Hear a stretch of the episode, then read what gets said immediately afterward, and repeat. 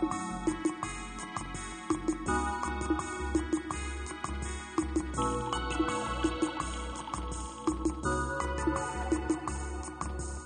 ン・ザ・ウェイ・ジャーナルおはようございます。服部幸男です。2012年今年1年を振り返ると食べ物の価格が上がり続けておりましたね。アメリカでは今年の夏過去50年余りで最悪と言われる干ばつの影響でトウモロコシや小麦が打撃を受けました。この影響で国際価格が上がってしまいまして2007年から2008年日本にも影響があった食糧危機が再来するんじゃないかという声も広がっています。ロシアでは洪水の被害で小麦がダメでした。食品価格の高騰は人の不安を煽るんですね。一方中国では生活水準が上がって家畜の餌である輸入大豆が相当量必要となっております。食肉の価格がインフレを助長することも言われているんですね。だいたい牛1頭ですね1キロを育てるのに11キロの小麦だとかトウモロコシが必要だということなんですね。ですからそういうことでは非常に肉を作るのにも元になるねエネルギーが必要だということですので大変な事態ですよね。日本の食卓への影響も避けられないでしょうね。油がもう値上がりしていますよね。この先豆腐味噌醤油マヨネーズなどの日常の食品の値上げ国内では震災の影響で魚も少しずつ上がっています。さてそんな中日本では食品のロスをもっと減らそうという動きが始まりました。実は今まで賞味期限が切れていないのに廃棄される食品が大量にありました。例えば賞味期限が製造から6ヶ月の食品の場合ですとお店へ製造から2ヶ月以内で納入するというのが業界のルールなんです。これは新しいものが良いという消費者の鮮度志向に応えるための慣習でして製造から6ヶ月持つよということはですね2ヶ月以内に作られたものを、納入すると。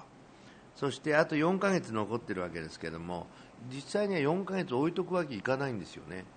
また2ヶ月後にこれを入れ替えるっていう。ですからいつも2ヶ月間の余力を残してですねその6ヶ月というものを処理してたということになるわけですね。ですから買った時に最低4ヶ月持つと。それで一番遅いやつでもですね2ヶ月と1日持つというわけですよね。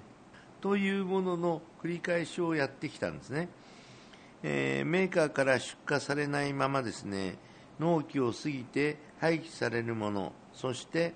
賞味期限まで残り2ヶ月。つまり賞味期限が製造から残り3分の1を過ぎると店から撤去されるものが大量にあったんです。ということはまだね2ヶ月は持つわけですよね。それと問題はですねこの賞味期限っていうのが書いてある場合これの倍持つと思ってください。例えばですね6ヶ月しか持たないって書いてあったら12ヶ月持つと思った方がいいと思います。この業界のルールをもう少し緩和しようじゃないかという検討会が今年秋にスタートしました。さてもう一つ日本国内では今年10月から生食用の牛肉に新しい基準が施行されました。この基準はブロック肉を密封してその表面から1センチ以上を60度で2分以上加熱しなければならないというものなんです。そして熱を通した部分を規定の施設と器具で取り除いてから牛刺しやユッケに加工するんですね。実際この加熱処理はですね手間がかかるんでね、うん、そこまでして食べるのかっていうのがあってそれよりはね、えー、馬を食べようとかですね他の肉を食べた方がいいんじゃないかなんていう話もあるぐらいなんですね。あと豚を食べようというのが出てきたんですよね。これが問題ですね。豚はですねやはりいろんな菌がいることとあと虫がいるということがね一番大きなポイントなんで豚はですねサナダムシが原因になるんでぜひですねそういうことを分かった上で生を食べないということが大事だと思います。今の人たちそういうことが分からない人が多いんですよね。厚生労働省は危険を放っておくわけにはいかないということで新基準に踏み切りました。現在は基準が守られているか調査をしている最中なんですね。私はいつも食育に3つの柱があると話しております。その1つがどんなものを食べたら安心安全で健康になれるか食を選ぶ能力を養おうというものです。これに食の安全の問題がつながってくるんですね。来年にはアメリカ産牛肉の輸入規制が緩和されて新しい条件でのアメリカ産牛肉が日本に入ってくる見通しです。また TPP の問題も引き続きあります。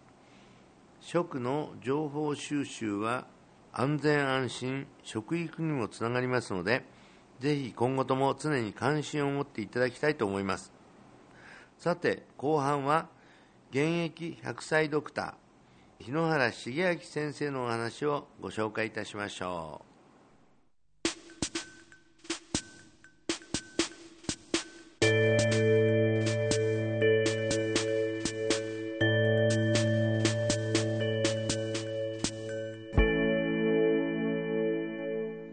オン・ザ・ウェイ・ジャーナル服部幸男の食育の時間後半はですね現役100歳ドクター日野原茂明先生のお話をご紹介いたします。日野原先生は現在東京の聖路加国際病院の理事長をされておりまして名誉院長でもあらせられるんですね。1911年山口県生まれ今年で101歳になられました。日野原先生それでねお元気なんですよね。一応2020年までの予定表はですねできてますからあと8年間は元気に僕はやるんだよと。でもうすぐ2030年までの日記帳が届くそうなんでそしたらまたそれに綴って書くそうです。ということはですねまだまだね元気に頑張っていかれるというお気持ちなんですね。確かにね人間っていうのはね気が大事です気持ちが。肉体がですねダメになると今度は気持ちが萎えてきちゃうんですね。ところが先生はですねその萎えがないようにですね自分をこう盛り上げるという方法をよくご存知だというふうに私は先生の講演の中で感じるものがありますからやっぱりね人間達成感が大事だよっていつも言っておられます。何か目的をですね落とし取ってもやっていることが大事なの。それでそれを達成した時にやったぞやったみたいなね。そうすると次の起爆剤になるというかエネルギーになるということですのでぜひ皆さんもですねそういう気持ちで、えー、いつまでもですねお元気に過ごしていただければなというふうに思います。実は今年9月日野原先生と声楽家の池田美穂さんそして私の3人で本を出しました。ディアゴスティーニから出ている食べて元気という本です。栄養の知識とそれを活かせる実践レシピを350点ほどですね、集めたんですね。アンチエイジングな食べ方や栄養、作り方が詳しく書かれております。そしてその出版記念と、服部栄養専門学校の第86回の学園祭のゲストとして、日野原先生に講演をいただきました。今回はその講演の一部をご紹介いたします。日野原先生の食生活そして食べ方の極意をですねどうぞお聞きください。今日は食して元気食べて元気アンティエイジングの方法をお教えしましょうという。どういう食事をすればいいかという話をですねエキスをですね申し上げたいと思いますがね、えー、私は10歳の時に腎臓炎で、えー、運動サッカーやベースボールをすることを1年間中止された。その時に私の母はピアノでも習おうというまた大正時代ですからね男の子がピアノを弾くっていうことはなかったわけです。そういう時にしかし私はピアノをですね習いましたからアメリカの先生について4年間、えー、この音楽を弾けるようになったのは病気をしたから。そして私が大学の時に結核になった時にもですねじーっと半年トイレには半年行けなかった間ビクターのですね昔の蓄音機というのをかけてもらってそのメロディーを譜に移すことを自分で勉強したんです。だからですね病気を治ってから作曲をやってみようと言って作曲をすることになってそういうことができたのは病気になったから。だから皆さんはですね病気になったから怪我をして骨折したからっていうふうなことを悲しまないでその間にできることをやってほしいと思うんですが、えー、日本人が何の病気で亡くなるかというと昔は伝染病結核脳卒中でしたがところが今はがんが一番多いでしょう皆さん。がんはですね日本人の死因の最高なんですよ。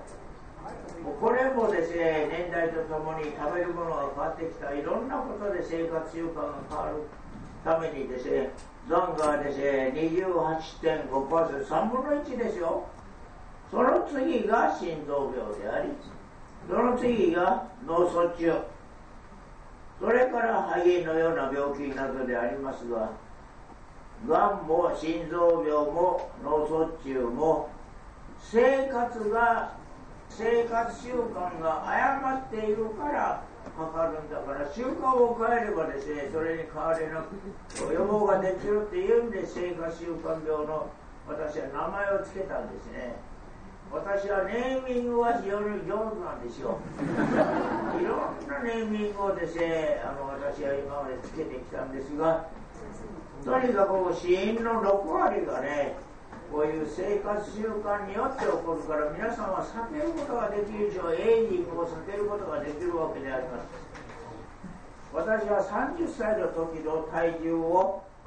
基準として年をとっても体重と福井を維持し30歳の時の体重が60キロ。身長は168センチでした。身長は少しずつ下がってまいりましたがね体重は30歳の時の私の今でもこれを維持してる。非常にこれ安いことですね皆さん。カロリーのコントロールをする。そういうプリンシプルを皆さんですね極めて理解できるんじゃないですか？まあそれでですね私がどれぐらい取ってるかは1300ですよ。私の基礎代謝1200というのは寝てずっとしても1日は1200をいるんですよ。何にもしないでも。それで私がこれだけ活動しているのにねその基礎代謝よりもですね、えー、100キロカロリーを取ればいい。そしてそのバランスはタンパク質と脂肪と炭素元素でタンパク質が多い。